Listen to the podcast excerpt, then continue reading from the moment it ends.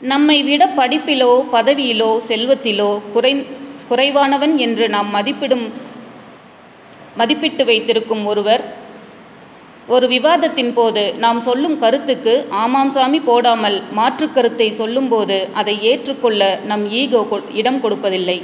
இன்னும் கொஞ்சம் ஆழமாக சிந்தித்துப் பாருங்கள். இது போன்ற ஈகோ உடையவர்கள் நாம் சொல்லும் கருத்தை எல்லோரும் ஏற்றுக்கொள்ள வேண்டும் நமக்கு எல்லோரும் மரியாதை கொடுக்க வேண்டும் என்றுதான் நினைக்கிறார்கள். அப்படியென்றால் என்ன அர்த்தம்? மற்றவர்கள் இவர்களுக்கு மரியாதை கொடுக்க கொடுத்தால்தான் இவர்கள் சந்தோஷப்படுவார்கள். எனக்கு மரியாதை கொடு என மறைமுகமாக கேட்டு பெறுபவர்கள். மற்றவர்கள் இதை செய்ய மறுக்கும்போது இவர்களின் அமைதி பறிப்போய் விடுகிறது சந்தோஷம் தொலைந்து விடுகிறது. நமது வேதங்கள் ஆண்டவன் அனைத்தும் என்று குறிப்பி ஆண்டவனை ஆனந்தம் என்று குறிப்பிடும். Edging out edging God out என்பது சுரக்கம் சுருக்கம்தான் ஈகோ. நம்மை விட்டு ஆண்டவன் அதாவது ஆனந்தம் வெளியேறும் நிலைதான் ஈகோ. கவிஞர் தாகூரின் வாழ்க்கையில் நடந்த சம்பவம் இது.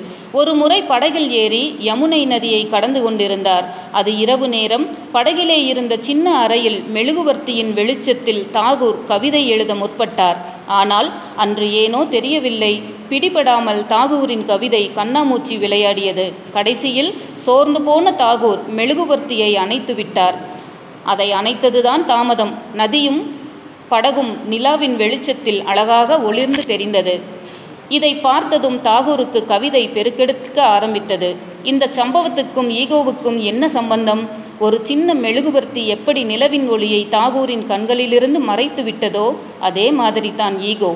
நிலா என்ற சந்தோஷத்தை அது மறைத்துவிடும். ஒரு பெரிய குரு இருந்தார் முற்றும் துறந்தவர் எல்லாம் கற்றவர். அவரை ஒரு பிரசங்கம் செய்ய கூப்பிட்டிருந்தாங்க. பத்தாயிரம் பேர் வருவாங்கன்னு சொல்லியிருந்தாங்க. அவரை அழைச்சிட்டு வர ஒரு குதிரைக்காரன் போயிருந்தான். அன்னைக்கு பார்த்து ஊரில் பயங்கர மழை. கூட்டம் கேன்சல் ஆகி எல்லோரும் கலைஞ்சு போயிட்டாங்க. குரு வந்தபோது அங்கே யாருமே இல்லை. பேசுறதுக்காக நிறைய தயார் பண்ணிட்டு வந்த குருவுக்கோ ஏமாற்றம். இருக்கிற ஒரு குதிரைக்காரனுக்காக மட்டும் பிரசங்கம் பண்ணவும் மனசில்லை. என்னப்பா பண்ணலாம்னு கேட்டார். ஐயா நான் குதிரைக்காரனுங்க எனக்கு ஒன்றும் தெரியாதுங்க. ஆனால் ஒன்றே ஒன்று தெரியுங்க. நான் முப்பது குதிரை வளர்க்கிறேன். புல்லு வைக்க போகிறப்போ எல்லா குதிரையும் வெளியே போய் அங்கே ஒரே ஒரு குதிரை மட்டும்தான் இருக்குன்னா நான் அந்த ஒரு குதிரைக்கு தேவையான புல்லை வச்சுட்டு தாங்க திரும்புவேன் என்றான். ஓங்கி அரைஞ்சது மாதிரி இருந்தது குருவுக்கு. அந்த குதிரைக்காரனுக்கு ஒரு சபாஷ் போட்டுட்டு அவனுக்கு மட்டும் தன் பிரசங்கத்தை ஆரம்பித்தார் தத்துவம் மந்திரம் பாவம் புண்ணியம்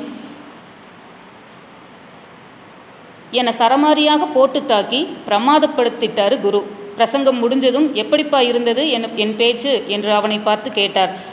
ஐயா நான் குதிரைக்காரன். எனக்கு ஒன்றும் தெரியாதுங்க. ஆனால் ஒன்றே ஒன்று தெரியுங்க.